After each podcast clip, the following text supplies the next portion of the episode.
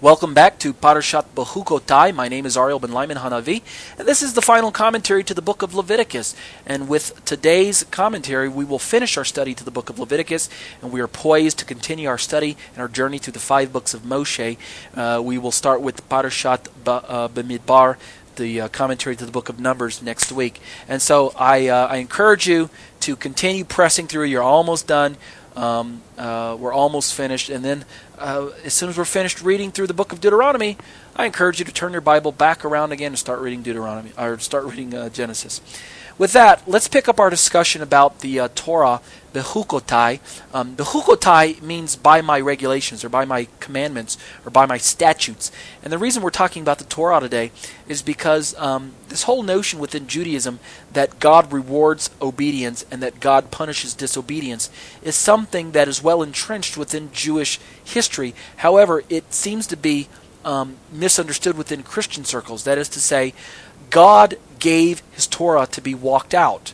Judaism understands this, but unfortunately, Judaism misunderstands the true intents of the Torah by manufacturing a prevailing halakha that somehow taught that if I'm Jewish, I will be accepted in God's eyes. That is to say, I will gain covenant status, covenant membership, a place in the world to come, aka heaven.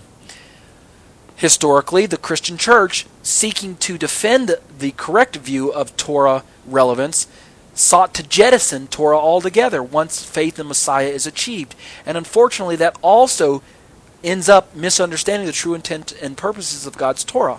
That is to say, Christianity today has manufactured a teaching for the last 2,000 years or so that says that once a believer or once a person uh, matriculates to faith in Jesus, the Torah, as outlined by Moshe from Genesis through Deuteronomy, bears no immediate relevance to the believer. This does not mean that the Christian is free to steal and to destroy and to, to covet and to lust and to generally do whatever he wants to do. That's not what I mean. But what it does seem to mean is that the Christian has no responsibility to say mm, Sabbath or the dietary issues or the other um, cal- calendrical uh, days that we encounter in the Torah, Leviticus chapter 23. And so what ends up happening is the prevailing Christian theology leads its followers away from the earmarks of Torah observance. That is to say, again, the, the visible badges uh, that a community should um, wear as they seek to be identified by God. Sabbath keeping, kosher keeping, wearing tzitzit, uh, a general regard for God's words and God's ways. Christianity has inherited a, a, tradition that seeks to jettison these markers in favor of other markers, and in doing so has distanced themselves unwittingly or knowingly from the Jewish community of which they really should be uh, a part. So, challenges on both sides of the fence. If you're Jewish and you're secular and you're just now in, embracing this idea of Yeshua, your brand new baby Jew and Messiah, um, this idea of, of Jesus as being the central feature of the Torah is going to be a little new to you. I encourage you to keep pressing in, praying, availing yourself of the power and, and, and the teaching of the Holy Spirit, and by all means, read your Bible. To you Christians who are a little new to this Hebraic walk, um, I don't have all the answers, but I'm sure God does. And so, again, my, my advice to you is the same. Continue to pray, continue to avail yourself of the power of the Spirit, and by all means, read your Bible. So let's um, now turn to my final discussion in my commentary. We're in the middle of page 9, and this section is entitled Our Relationship to the Covenants. Okay? We introduced in part C, uh, just very briefly, um, this idea of the Avrahamic covenant and the idea of the Mosaic covenant. And in the introduction, what I'm trying to say is that the Abrahamic covenant sets the paradigm for what we call justification or forensic righteousness, aka salvation. Conversely, and or comparatively, not in direct opposition to, but uh, uh, working in tandem, the Mosaic covenant sets the paradigm for sanctification or behavioral righteousness, aka um, um, uh, obedience. So uh, let's go in that direction now. The following explanation that I'm going to share with you is meant to serve as a primer to the individual search to become what I call Torah observant or Shomer mitzvot. And it's not meant to be an exhaustive definition on the subject. Rather, it is simply an introduction to a series of teachings in this area. To be sure, this Torah teacher is not the subject matter expert. However, the following midrash, this teaching example, should enlighten the average believer. And I'm pretty sure my friends at FFOZ have made me familiar with the following example. I have, however, modified it somewhat because I can't remember exactly where I got this. I believe it is from FFOZ's teaching. Now, you ready? I love this midrash, so just hang on. This is going to be a fun one. Most new automobiles come with two important pieces of literature, and those are an owner's manual and a set of registration papers. At least for my example, I'm going to single out those two. I know there's possibly more, but just stick with me. The first of these is free with the purchase of the car. The owner's manual, it comes free. You don't have to buy it. You buy the car, you get the owner's manual. That's the point. The latter, the registration papers, however, are not free. They are obtained legally by the purchaser. Uh, in the event of a traffic altercation, such as an accident or speeding or something like that, the driver of the vehicle is required to produce the proof of registration, among other things, such as your license, to the policeman who's stopping you and making the report. Right? You look in your mirror, you see the flashing blue and the red, your heart starts racing, and you start reaching for your what? Your license, your registration, your proof of insurance. You start looking for these things. And you know what? Failure to do so will have serious repercussions on your part, as this information vitally links you to the ownership of the car and to proper registration and proper insurance of the vehicle and, and, and things like that. Obviously, in my example, besides the license and the insurance, obviously the registration paper is extremely important. Wouldn't you agree? Okay, keep that in mind, set it aside for a second, and let's keep going. On a similar vein, let's bring in a different example now. Let's suppose we're out and about on a long trip, or if you're from Canada, you're out and about, and you're out and about on a hot summer day, uh, and let's say it's without the use of the air conditioner, and you're thinking, well, gosh, why would I be without the air conditioner? Maybe it's broke, maybe you don't know how to work it. And let's say um, it's a hot day, let's say the region is humid. We're talking uncomfort, right? I mean, you're going to be hot. You're going to roll down the windows, but in some places, the humidity is so great that even if you roll down the windows, I, I know because I lived in the South. I lived in Alabama for two and a half years when I was in the military, and gosh, it was so hot down there. And since I was so close to the ocean, it was so humid that even if I rolled down the windows, it, it was in some cases it was even worse because the humidity coming in from the outside uh, was just overwhelming. It just hit you like a like a ton of bricks. So this is the situation I'm describing, right? Let's say you're driving, and all of a sudden, bang, a flat tire happens. Boy, this is double disaster, right? It's hot and now you got a flat tire. So it's it's it's just, you know, one disaster right after another. Now, remember, this is a new car. You just bought this car. And because it's a new car, let's say you're unfamiliar with the climate controls. You know, some of these cars got such fancy uh, climate controls, you know, GPS system and all that mess, and you can't figure out, you know, you can't figure out anything. It's like a, it's like the the, the, the console on, on the Star Trek Enterprise. You know, you're trying to figure out which button to push to make the thing work. And so the heat is unbearable. You got a flat tire, and you're just cursing. Well, I hope you're not cursing. But anyway, let's say that you are ignorant when it comes to changing a flat tire as well. You know, first you can't stand the heat, then bang, you get a flat tire, and now you're thinking to yourself, oy vey, I don't know how to change a flat either. All right, double disaster. Where does the driver turn for assistance? I mean, what do you do? Well, fortunately, the owner's manual covers such topics as climate controls, changing a flat, oil pressure, engine maintenance. In fact, some owners' manuals these days even talk about radio features. And if you got one of those fancy cars with GPS, I, I imagine that's probably in there too. So you get my point. The owner's manual proves to be a very valuable tool in providing both comfort and peace of mind in this situation. You following me so far? Okay. Now that we've got these, this example in our mind, we've got the cop who pulls us over and you pull out your registration papers on one hand, and then you've got this example where you're where you're out and about on a hot summer day and you get a flat tire on the one hand. Okay, you got these two examples in mind. Let's draw some um, practical application. On the top of page 10, this next section is entitled Conclusions, all right? The, the matter of Torah observance, which is what we're talking about, all right? The matter of Torah observance is made clear when one understands the relationship that he or she has to the covenants. All right? I keep mentioning the covenants. The Torah spells out at least two very important covenants. It spells out more, but I'm just limiting my study to these two. It spells out two very important covenants in the life of a follower of Hashem. Okay? There is the Avrahamic covenant, that's with Abraham. And then there's the Mosaic covenant, the one with Moses, Mosaic, Mosaic, or Abrahamic, right? So we got these two covenants. Now, the Avrahamic covenant serves to represent the registration papers in our above example, okay? The cop pulls you over and he wants to see your registration papers. That's the Abrahamic covenant, all right? How so? Well, prior to coming to faith in Messiah, the Torah served as a reminder of sin. Oh, yeah. Every Jewish person who was raised in an observant home understands this concept.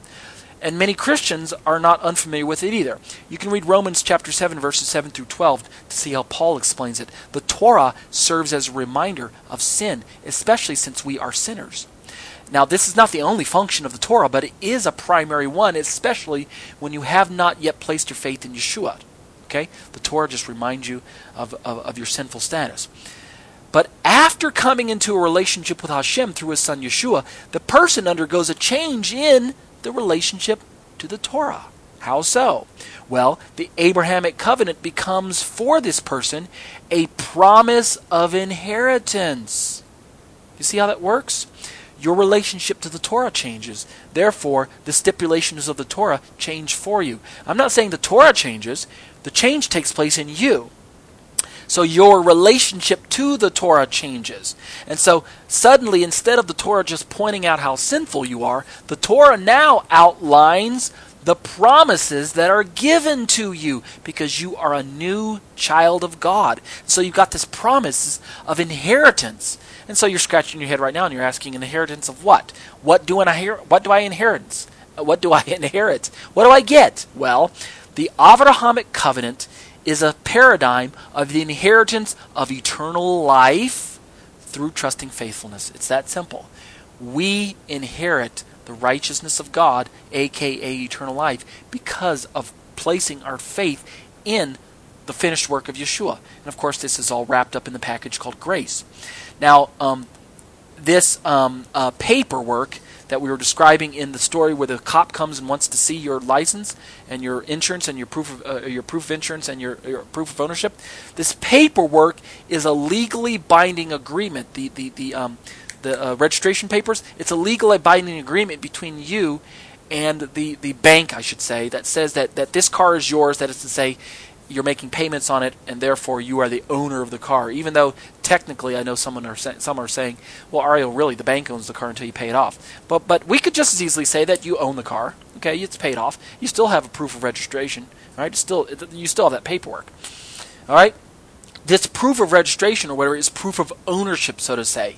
All right. The cop wants to know: Did you steal the car? Are you borrowing the car? What's going on? And that's why he wants to see the, uh, the, the registration papers. Okay, the car is registered to whom? All right, is it registered to someone that I don't know, and then I'm going to get in trouble, or is it registered to maybe to my father or my mother, or a brother, a family member, in which I'm going to be okay? So it's proof of ownership, so to say. All right. Now, um, the Torah, in this sense, is like the proof of ownership. It's a written document that spells out that because you have placed your faith in Jesus, that God is obligated reward you with eternal life. It's a legally binding agreement between God and you and between you and God. It's proof of ownership, okay? The Torah spells out the details of your faith and the details of God's reward to you. Now, the Torah still reminds you of your sin. Okay? It really does. Just because you come to faith in Jesus doesn't mean you're sinless. But now, because we are different, because we have been changed from the inside, we are no longer sinners in the legal sense of the term. We are now the righteousness of Hashem. We are different. We are new creatures. This is what the Bible teaches us. And you can read Ephesians chapter 2 verses 1 through 10 as well as 2 Corinthians chapter 5 verses 17 through 21. And because we are now the righteousness of God, because we are new creations, creations, we are new from the inside out, we are now free to pursue following Hashem without the threat of death for disobedience. Isn't that wonderful? Oh, yeah, that's something to rejoice about. We're still going to sin, but we have an advocate for when we sin. And that doesn't give us a license to sin, but it means that as we fall, we pick ourselves back up, we run into the forgiveness of Hashem, and we keep going with serving Hashem. To be sure, the Torah spelled certain death, for some people who um, were, were repeatedly disobedient, and for some disobedient acts committed by people who are supposed to be covenant members. Read uh, Exodus 31 12 through 18, where you'll see where the example is given of Sabbath violation to the to the ostensible covenant member who was a repeated offender. He repeatedly violated Sabbath with no remorse. God says, "You know what? I'm going to cut you off, and in cutting uh, you off, I'm going to kill you." Yeah, that's what God said. It's because the person repeatedly violated God's covenant and spurned his covenant, and spurned his promises and his blessings, and ultimately God says, Fine, you want to be outside of the covenant? Well, then I'm just going to give you what you're asking for. You're out, buddy. All right. So now, um, in case you think, well, that's just an Old Testament feature, look again. Even the New Test, even the New Testament, the New Covenant Scriptures, aka the Chadashah, the Apostolic Scriptures, even they teach, quote, the wages of sin is death. That's right. So it's consistent across the board, across both covenants. However, what I wanted you to understand, and again, most of this is just standard Christian theology. What I want us to understand is that now that Yeshua is atoning death, um, now that he we've been redeemed, um, death. Well, let me say it this way. Now Yeshua's atoning death has redeemed us from the curse of the law. If I could pull a quote from Galatians chapter 3 verse 13 from the KJV, the curse of the law is no longer over us. In that sense, we're no longer under the law. That's Paul's shorthand for saying we're no longer under the curse of the law. So we can we can affirm with perfect faith that death and condemnation is no longer our wages, all right, according to Romans chapter 6, verse 23, as well as Romans 8, verse 1. We no longer have to um, worry about the threat of death and separation from God.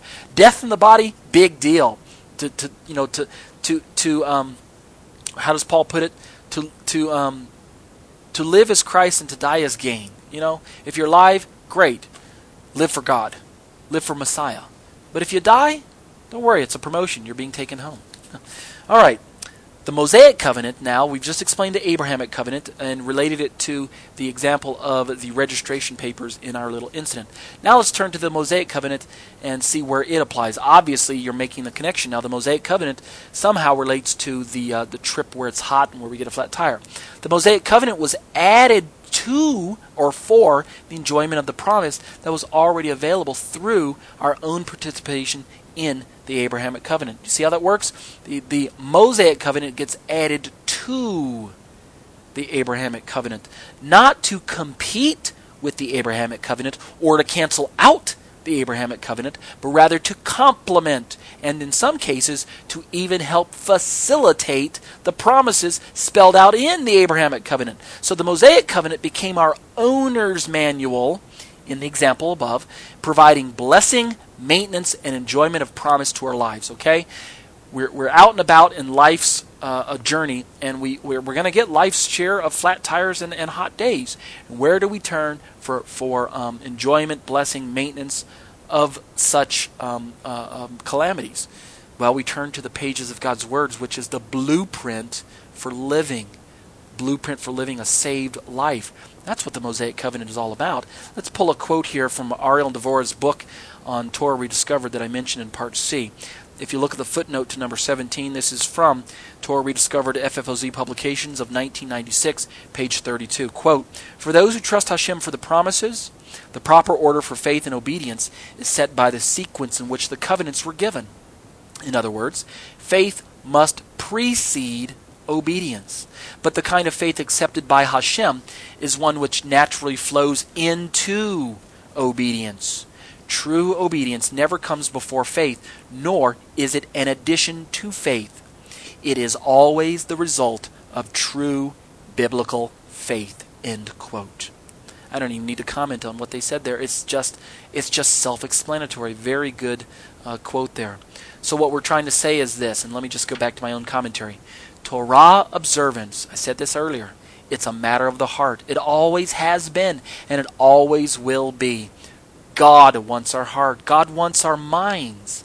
And in writing his words on our heart, like Jeremiah teaches us, he knows that the Spirit, the agency of the Spirit, is going to empower us to walk into his words. The Torah proper, the first five books of Moshe, it instructed the people of Israel, both Jews and Gentiles, to what? To love Adonai your God with all their heart, all your being and all your resources. That's Deuteronomy 6 5. Of course, that's part of the Shema that we read twice a day, or sometimes more than twice a day. This, this loving God, is where Shomer Mitzvot begins. Remember the quote from uh, Deuteronomy? Fear the Lord and love Him. Yirat Adonai, fear of the Lord. Ahavat Adonai, loving the Lord. Fearing God leads to, to, to loving Him. Loving God leads to obeying Him. It's quite simple. And it's possible not because of something that we can manufacture within ourselves, but it's possible because of the grace of God and the empowering of the Holy Spirit within us. Shomer Mitzvot begins by loving Hashem and accepting Him on His terms. That's right. If you want to press into God, if you want to accept God, if you want to love God, if you want to fear God, you want to obey God, you got to follow God's rules. This means we cannot make up some um, supposed teaching as Jews that says because we're Jews, God has to accept us. God is not obligated to accept us just because we're Jews. Conversely, from the Christian point of view, it does not mean that if we just go to church, pray, read our Bible, and generally be good, that God is also obligated to accept us. Perfunctory, uh, uh, uh, perfunctory, uh, how do I put it? Um, perfunctory observance of, of the Bible or of Torah commands does not obligate God to accept you. Conversely, um, being born Jewish or converting to Judaism does not obligate automatically obligate God to accept you. We have to we have to do it on God's terms. And what does that mean? By this, I mean accepting His means, God's means of covenant obedience. God explains covenant obedience. God outlines covenant obedience. God details covenant obedience. And this is all found within the pages of His covenant. And so for today, what does that mean? It means acceptance of Yeshua, His only Son, for Jew and for non Jew alike. In closing, let me just say it this way covenants require a response on the part of the follower, okay? God gives a covenant because he expects a response. God does not just give a covenant so that we can sit still and not act. His word will not re- return to him void. God's word is sent to us so that we can interact and react with God's words. It demands a response. Whether the response be obedience or disobedience, whether the response be faith or lack of faith. One of the two is what we're going to fall into. Moshe put it well choose life or choose death. Those are God's words. Those are God's terms. Every man who has ever lived and every man who is ever going to live is faced with one of those two choices. Are we going to accept God or are we going to reject God? Either way, it's a, it's a response. Wouldn't you agree? Now, Hashem, for his part, has provided the promise of inheritance for all those who participate in the Avrahamic covenant. We're coming full circle to uh, Leviticus chapter 26 and to the, uh, the details spelled out in the Tochacha, the blessings and the cursings, okay? God, for his part, provides the promise of inheritance. He extends the promise to us, and the extension is made for all who will participate in the Avrahamic covenant. In other words, for everyone who will have faith in God, surrender to God um, through the grace of God, then the Abrahamic covenant gets extended to them, and thus the promises are received by those participants. The response then to this covenant, the, the covenant of the made with Abraham, is faith. That's the proper response, I might add, okay? The proper response is faith. Unfortunately, not everyone will respond in, in like manner. And for those who don't respond, then God has no choice but to extend condemnation because that's the terms of the covenant. In one sense, you could say that everyone in the world is in covenant with God, whether they know it or not, because we are God's creation. We are God's creating. We are His making. And so, because He made us, He has a right to covenantally bring us into his presence at the end of life or to covenantally um, send us away from his presence at the end of life. So, in one sense, in, the, in that limited scope, everyone's in covenant with God already.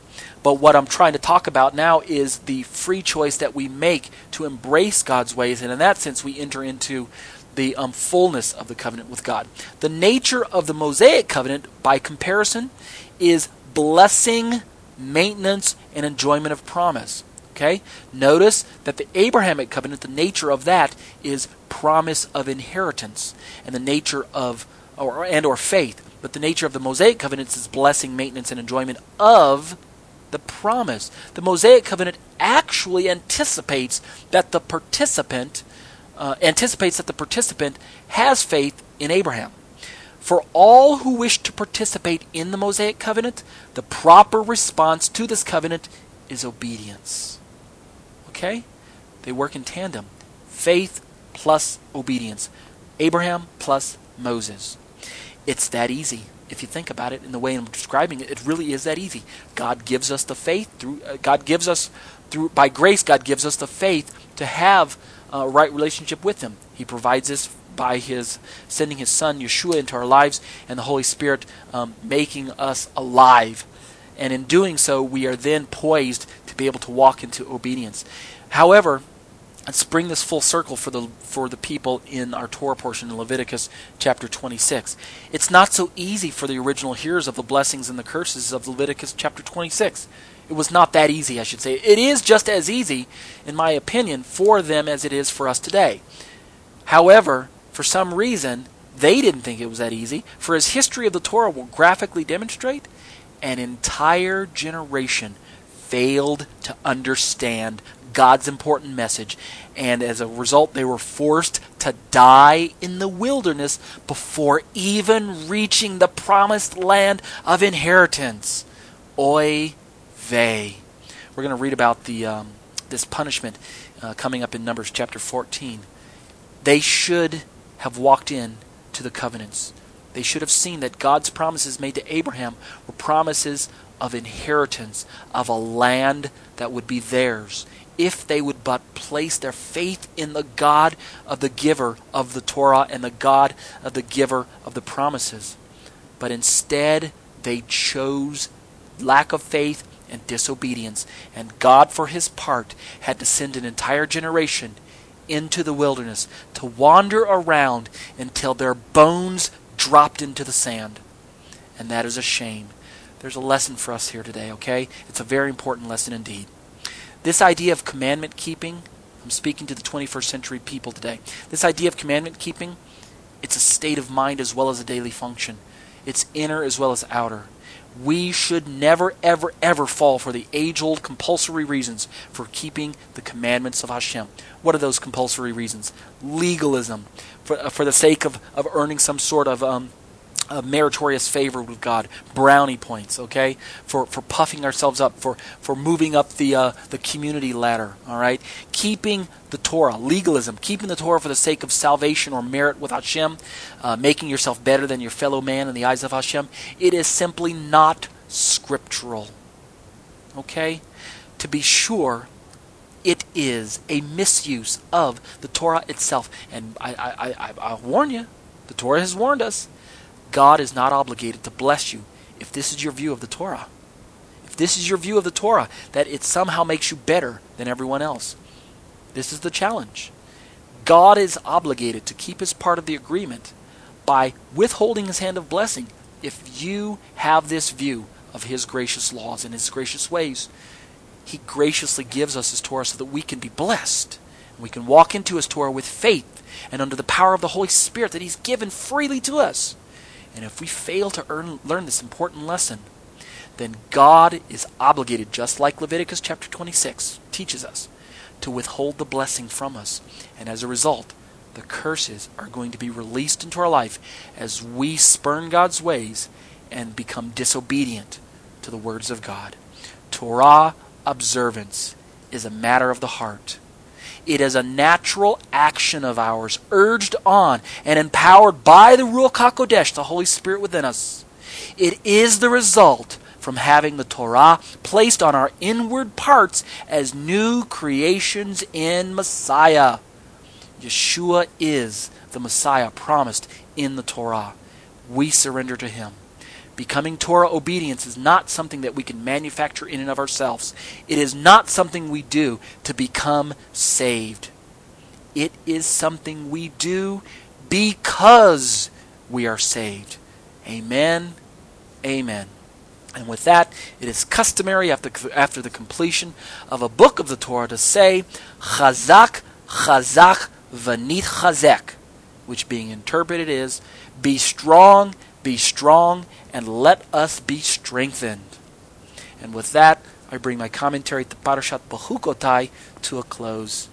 The closing blessing for the Torah portion is as follows. Baruch atah Adonai Eloheinu melech haolam asher natan lanu Torah emet v'chaye olam nata batochenu. Baruch atah Adonai noten haTorah. Amen. Blessed are you, O Lord our God, King of the universe. You've given us your Torah of truth and have planted everlasting life within our midst. Blessed are you, Lord, giver of the Torah. Amen. Shabbat Shalom. That concludes our show for today. Remember, because the Messiah has already come, the Torah is now a document meant to be lived out in the life of a faithful follower of Yeshua through the power of the Ruach HaKodesh to the glory of God the Father. It should not be presumed that it can be obeyed mechanically, automatically, legalistically, without having faith, without having trust in Hashem, without having love for God or man, and without being empowered by the Ruach HaKodesh. To state it succinctly, Torah observance is a matter of the heart, always has been, and always will be. My name is Torah teacher Ariel ben Lyman Hanavi. The intro and outro song was produced and performed by Ryan Kingsley. For information on contacting Ryan, you can reach me by email at yeshua613 at hotmail.com. That's Y E S H U A number 613 at hotmail.com. Or visit our website at graftedin.com. That's graftedin.com.